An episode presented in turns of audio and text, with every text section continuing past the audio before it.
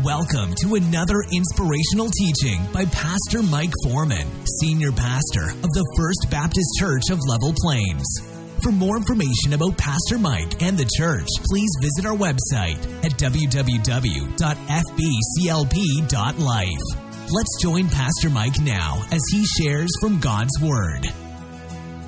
So I want you to think for a minute. How many of y'all have been to Walmart and Enterprise? Okay, yeah, that was a dumb question, I know. You ever been to Walmart Enterprise? You drive in and, there's that stop sign that's there, and you can keep driving straight or you can make a left turn. And by the way, nobody ever does that right anyway because they think they just drive all day. They think you're going to stop. You don't only stop, you turn left, and they almost run you slap over. But usually over in that section right there, over the past few weeks, I've noticed there's been two different individuals who've been standing there with signs, cardboard signs, asking for money. Have you ever noticed that? Ever seen those? I have a friend of mine that pastors in Pensacola, and he told me that if you get off on his exit in Pensacola, that there are always a group of men standing there with signs begging for money. And he told me that that's a little society, that they literally, those guys will not let another panhandler who they do not know go in that spot. That's like their jurisdiction, you know what I'm saying? And so, what I'm trying to say is this. We are always going to have in our midst, I think, like Jesus said, the poor will always be with us. But there's always going to be people who are going to be sitting around with signs begging. Some will hold up a sign, we'll work for food, until you tell them to work. And then there's some who will say, homeless, need shelter or something. There's always these kinds of signs that are being held up. Well, the Bible is true. Solomon was so true when he wrote 4,000 years ago that there's nothing new under the sun. In our text today in the book of Acts, as we're continuing to look at the series, Jesus Builds His Church, there's going to be a guy who's going to be a panhandler, who's going to be a beggar, and we're going to look at that in Acts 3. Now, I want you to understand something. Jesus is building His church. We've looked at all the basic principles of how He is doing that over the past 6 weeks. Today, we're going to sort of do something a little different. We're now going to see how the church takes those principles and puts those principles into everyday practice as a church. Because here's the reality, church. Listen, whenever Paul wrote to us and other churches, when he wrote, oftentimes Paul would give us some very deep theological truths, but he would always come back at the end of an epistle and he would say, now here's what you do with it. This is how you apply the truth that I've been telling you about. And here's the reality for us as a church. We can look at all those basic principles in the beginning of the book of Acts in chapter 1 and chapter 2. We can talk all day long about the fact that God will empower us through the Holy Spirit, that God has commissioned us through the Great Commission.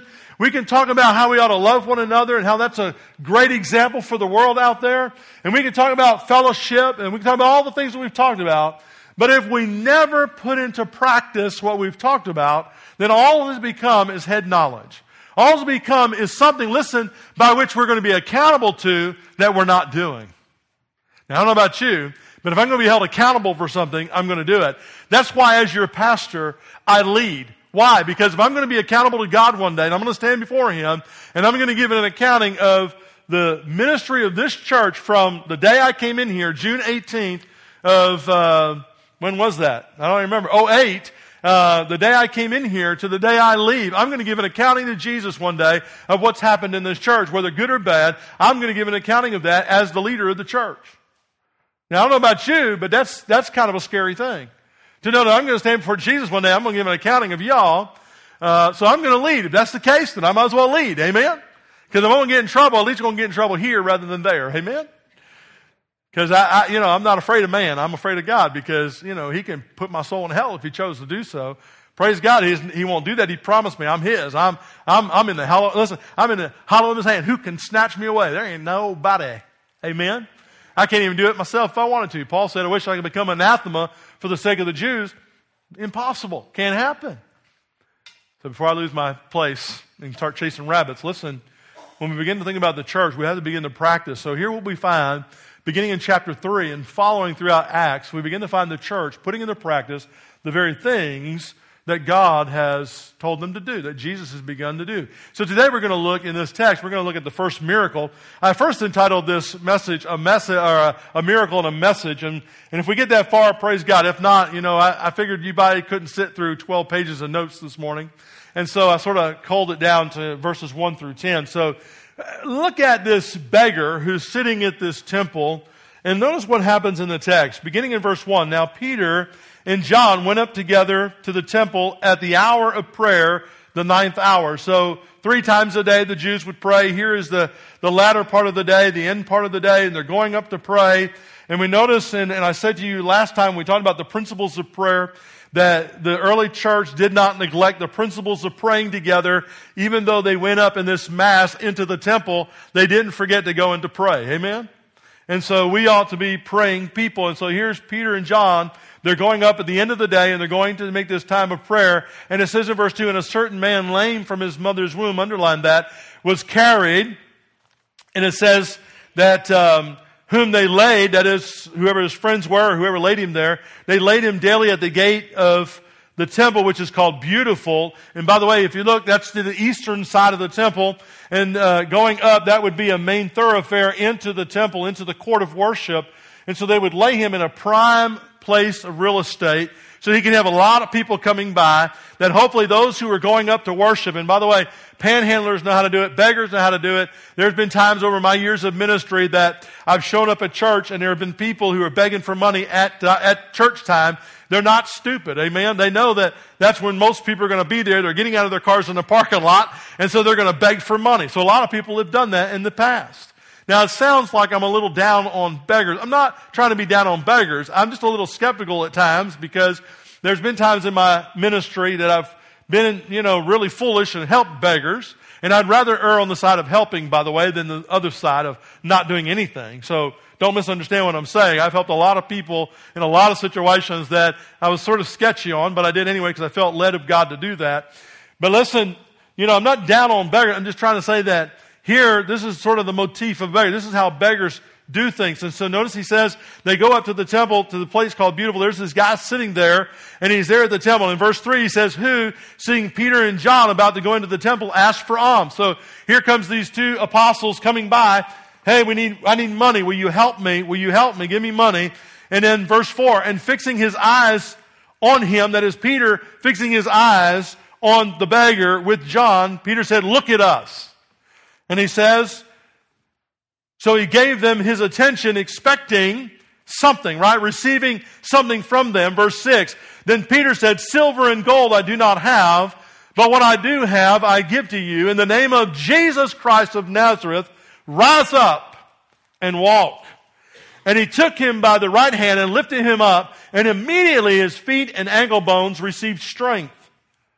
And so he leaping up, there you go, listen to that, leaping up, stood and walked and entered the temple with them, walking and leaping and praising God. And all the people saw him walking and praising God.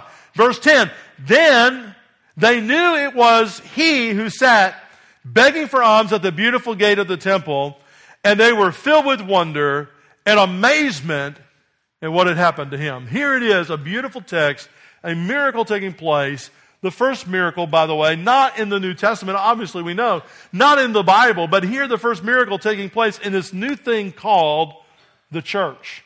The church is born at Pentecost.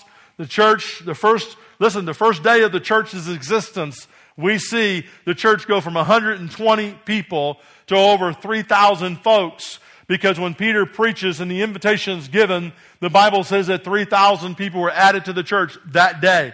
So here the church is growing daily, day by day. God is adding to the church. We talked about that last week. Wouldn't it be beautiful as every single day God was adding to the church at Level Plains, that somebody every single day was getting saved through the ministry and witness of us? That would be a beautiful thing, wouldn't it? And so here God is adding to the church. Now, as they go up to pray and we have this miracle that takes place, I want you to see 4 things that are just important in this text, and then I'm going to sort of apply it at the end, and then we're going to go eat lunch. All right? So, y'all ready for it? Here we go. The first thing I want you to write down is, I want you to see the helpless situation of this man. This man was helpless. Notice how the text reads to us. So Peter and John are going up and they're going to go pray at this ninth hour. And it says that there was a certain, verse 2, we don't have his name. We don't know who he is.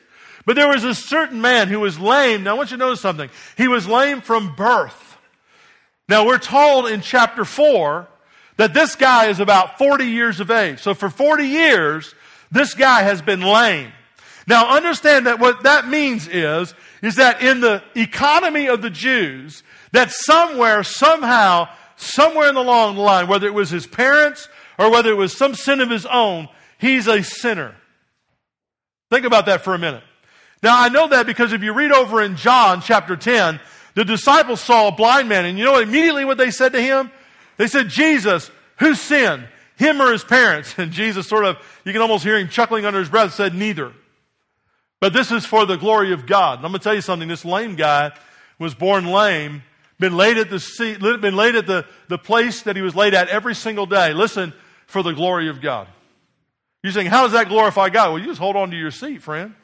I'm going to tell you, some of the children that I've ever known that are the happiest, joyous to be around are those who have been born with handicaps. Amen? They are beautiful children. They are ones who just have this life about them. And they won't let what's happened in their life set them back. Have you ever noticed that?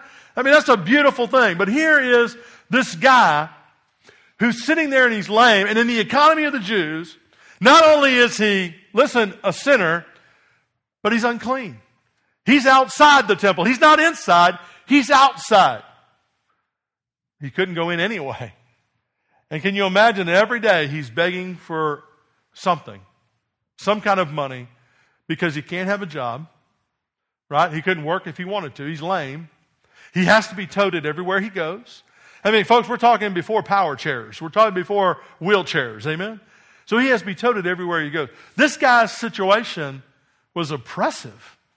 Can you imagine that kind of life? I tell you, I told you before, in 2006, I fell 16 feet. And I almost lost my right foot. And I was laid up for 4 months.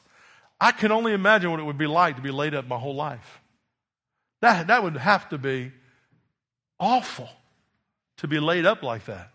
So he's in an oppressive situation. He's now, listen, he's now reduced to begging because he can't earn his own living. What a life. What an existence. And so here he is begging for some kind of money, and he doesn't realize that he's on the verge of a life change. Think about this for a minute. Some of you in this room, you listen to me loud and clear. Some of you in this room, you're no different than this beggar. Your life is oppressed. Your life has been lived since the day you were born in a sinful state. We call that, listen, we call that depravity. We call that everybody in this room was born in original sin. All of us have sinned and come short of the glory of God. Listen, all of us, like this beggar, who could not change anything in his life, cannot do anything to change our circumstance of sin. Oh, people try. I mean, the world can offer all kinds of solutions. And here, this poor beggar is there and he's looking for solutions to his problem through almsgiving. And it's a good thing to give people money. But listen, money is not going to change your lost situation. Listen, religion, the world is offering us all kinds of religion. If you listen to anything on the television and radio, you listen to Oprah Winfrey and she says, it doesn't matter what you have. Whatever you believe in is okay because it's all going to stem and lead to God. That's a lie of the devil. You listen to Joel Osteen, he said, you can have your best life now. I'm here to tell you, if this is the best life now, my friends, what's heaven? This is not the best life now. Amen? Here's this sinner. Can you imagine Joel Osteen saying, hey, buddy, you can have your best life now. And he'd probably say to him, oh, yeah, really? Tell me how, because I can't even get up and walk. I can't work. People have to tote me everywhere I go. How is this my best life now? Can you imagine he sits there every day thinking, well, one day if I could just get up and walk, my life would be different. Oh, yes, it would be different, but how long would it be different? It would be different maybe 1 month, 2 months, 3 months. See, we all wish for things to be different. Something changes and things are a little different, but guess what? 2, 3 months down the road, we want something to be more different. I'm here to tell you, there's nothing that the world offers us that's going to rid us of sin. We can wish, but there's only one solution for sin. His name is Jesus Christ. And He paid the ultimate price for your sin on the cross of Calvary because He died in your place. You deserve to die there, but He died in your place. And so we are like this beggar. We are like this lame man. We are all born with a disease called sin. Nothing we can do about it. But listen, His life's about to change. I want you to see the text. Notice the text. So they took this certain lame man. They laid him, since he was this way from his mother, and they laid him at the gate called Beautiful to ask alms from those who entered the temple. And who, seeing Peter and John about to go into the temple, asked for alms. And fixing his eyes on him with John, Peter said to him, now notice, by this time the beggar is doing what beggars do. He's looking away. He's not looking into the eyes because, listen, he realizes he's inferior to them. He is not their equal. He is begging for money, but in the Jewish economy again, listen, in their economy, he realizes he's less than everybody else. He realizes he's not a full human being. And so now he turns his eyes away, and so Peter says, look at us. Look up.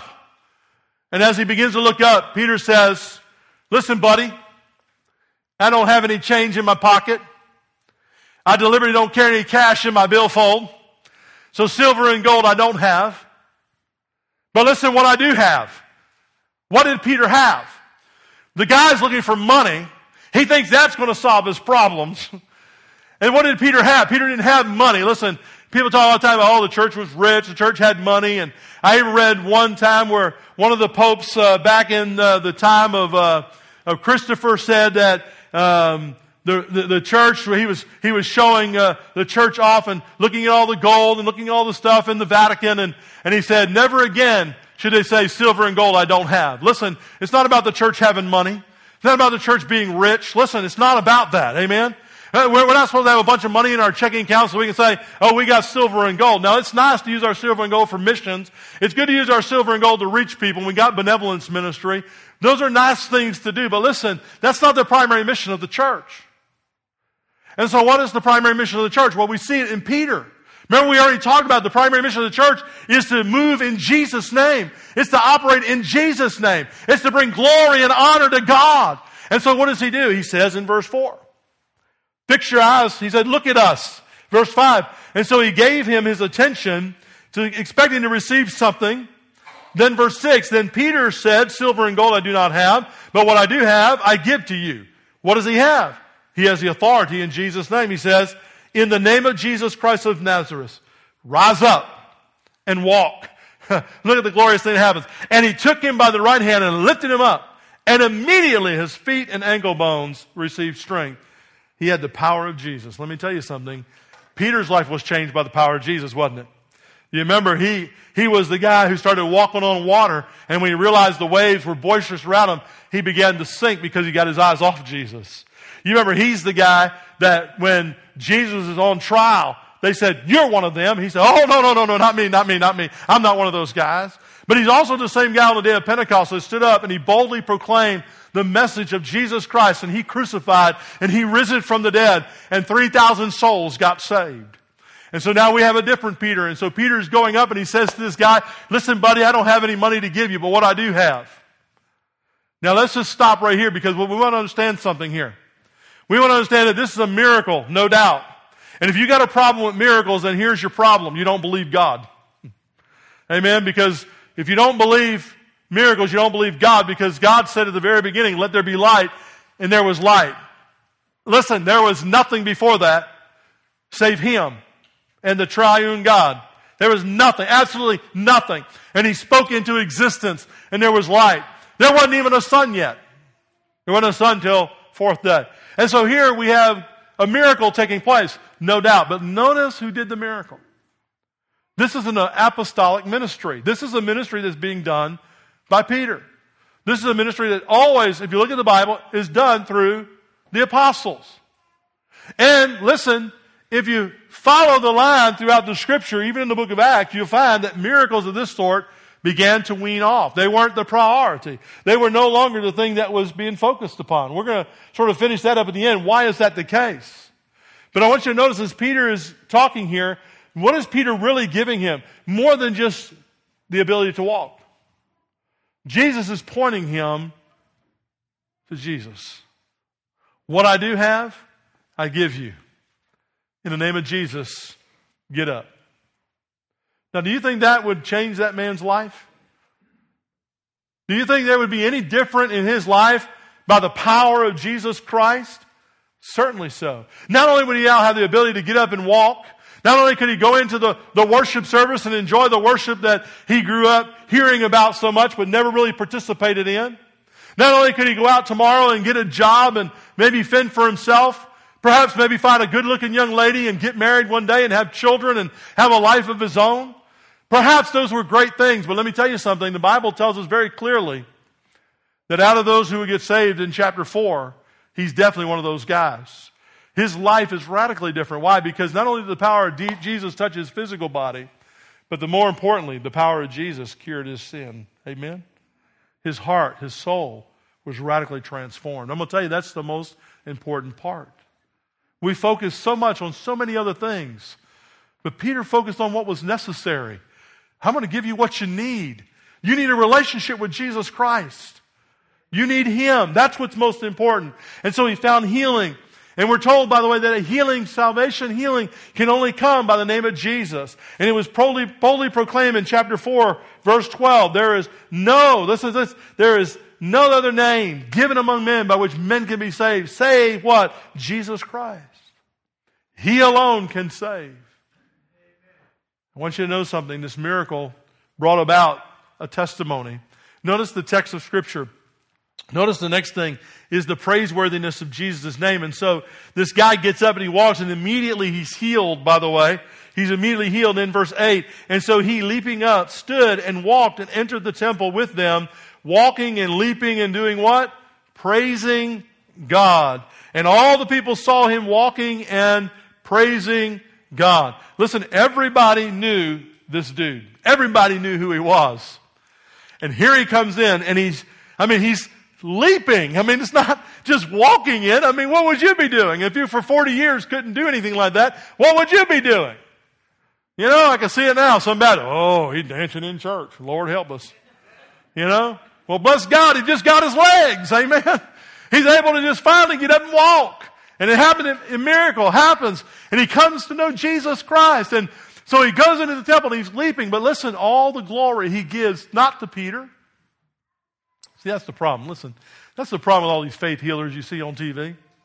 It's all about them. Buy my scarf. Buy my handkerchief. Come to my crusades. Listen, I had a lady that I knew went to one of those crusades of a guy, and she went there and she felt like he was talking to her, and so she quit taking some very important medicine she needed to take, and she almost died. And you know what she told me? She said, she said, I know that I didn't have enough faith.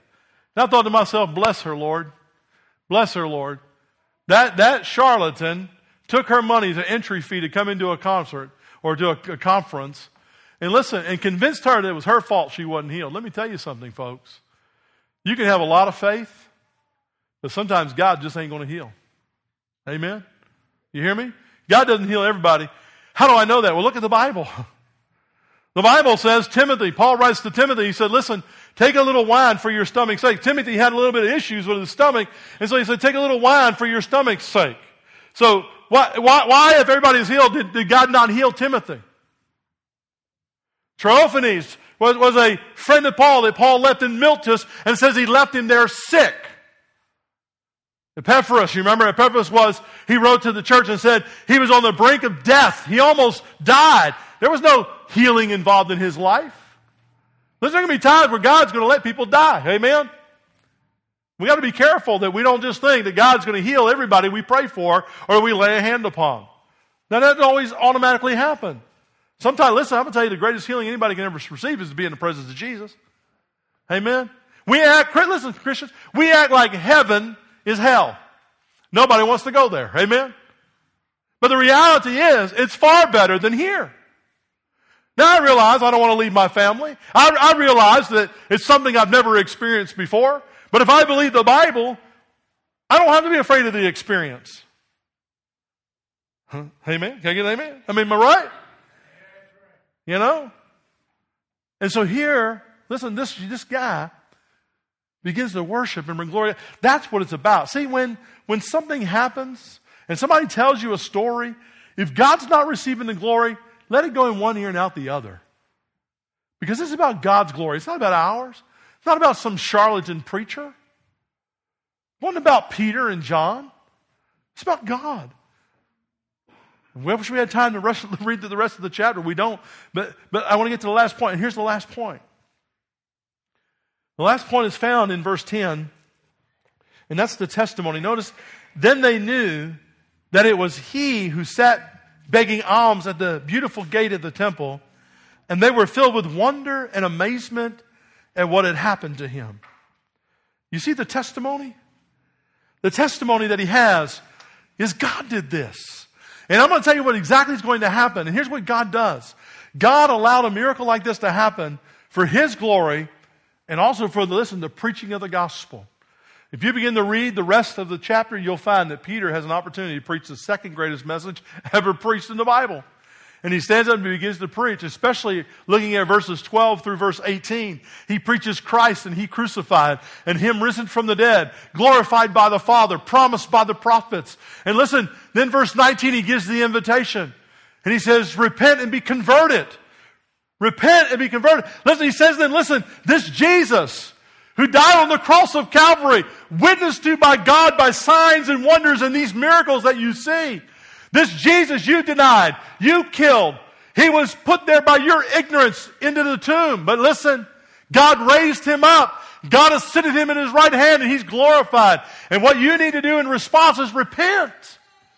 If you're here this morning and you're like the lame guy, listen, and you're lost in your sin. You have not been saved from death. You've not repented of your sin and invited Jesus Christ to be Savior. I'm going to tell you, it's the only thing that'll cure you. It's the only thing that'll save you this morning. Don't start begging for other things. Don't start asking for other things. Don't start trying other things because they'll fall short every single time.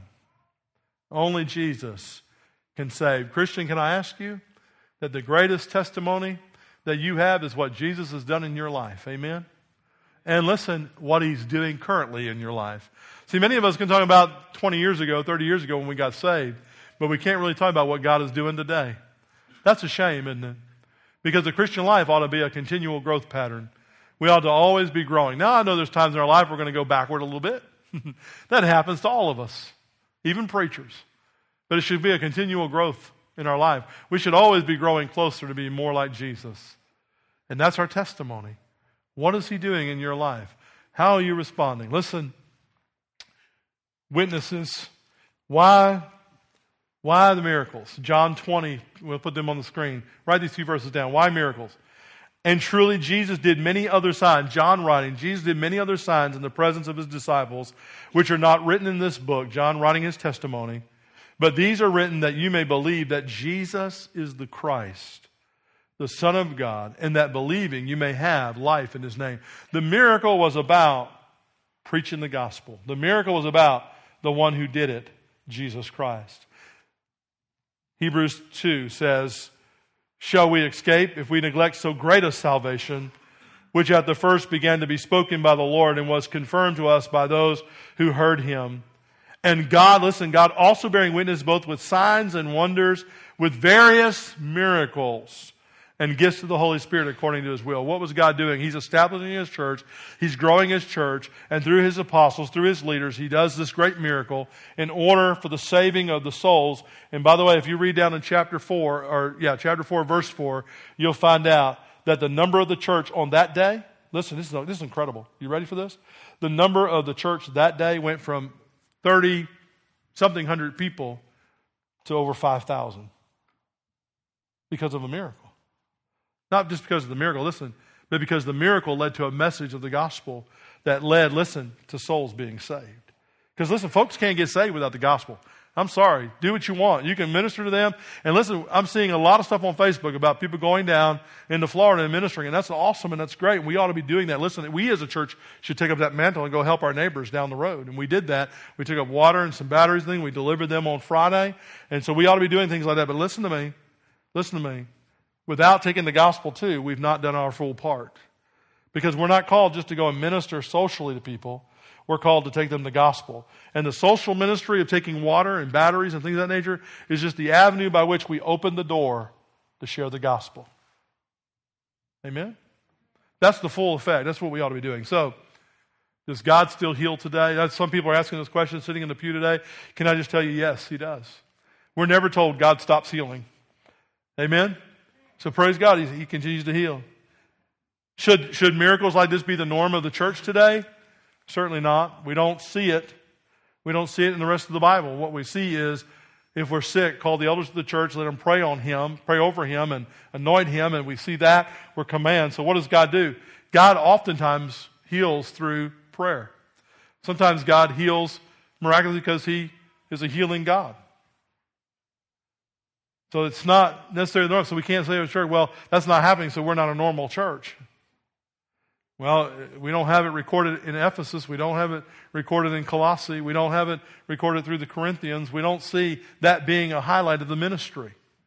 What we find the highlight of the ministry is, are we discipling people? Are we becoming more like Jesus? That's what we ought to become like. So what do we learn? What do we learn about this from the church's perspective? Not just about miracles, but from a church perspective, what do we learn? Well, even though we'll have the poor with us always, and we ought to be benevolent, and we ought to love on people, and we ought to share what we have with folks. Listen, that's not our primary mission. Our primary mission is not the miracles. The primary mission is the gospel. And I wanted to remind you of that this morning because it's so easy to forget that because, listen, we often find that to be the hardest part. It's sort of easy to give money in an offering. It's easy to give money to somebody at a gas pump. It's easy to help folks with food. It's easy to do those things. The hardest thing is to share the gospel.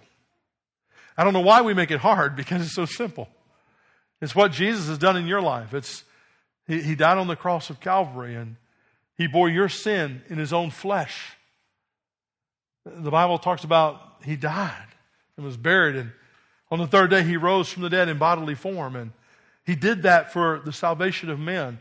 And there's nothing anybody has to do other than repent and be converted, receive Christ, amen, and he'll be saved. That's the gospel, and that's our primary mission, and that's what we're called to do, even in the midst of all these other things that's going on in the Church of Acts. The gospel stays primary. Let's pray together. Thank you for listening today. And remember, you can find more information about Pastor Mike and the church at our website, www.fbclp.life.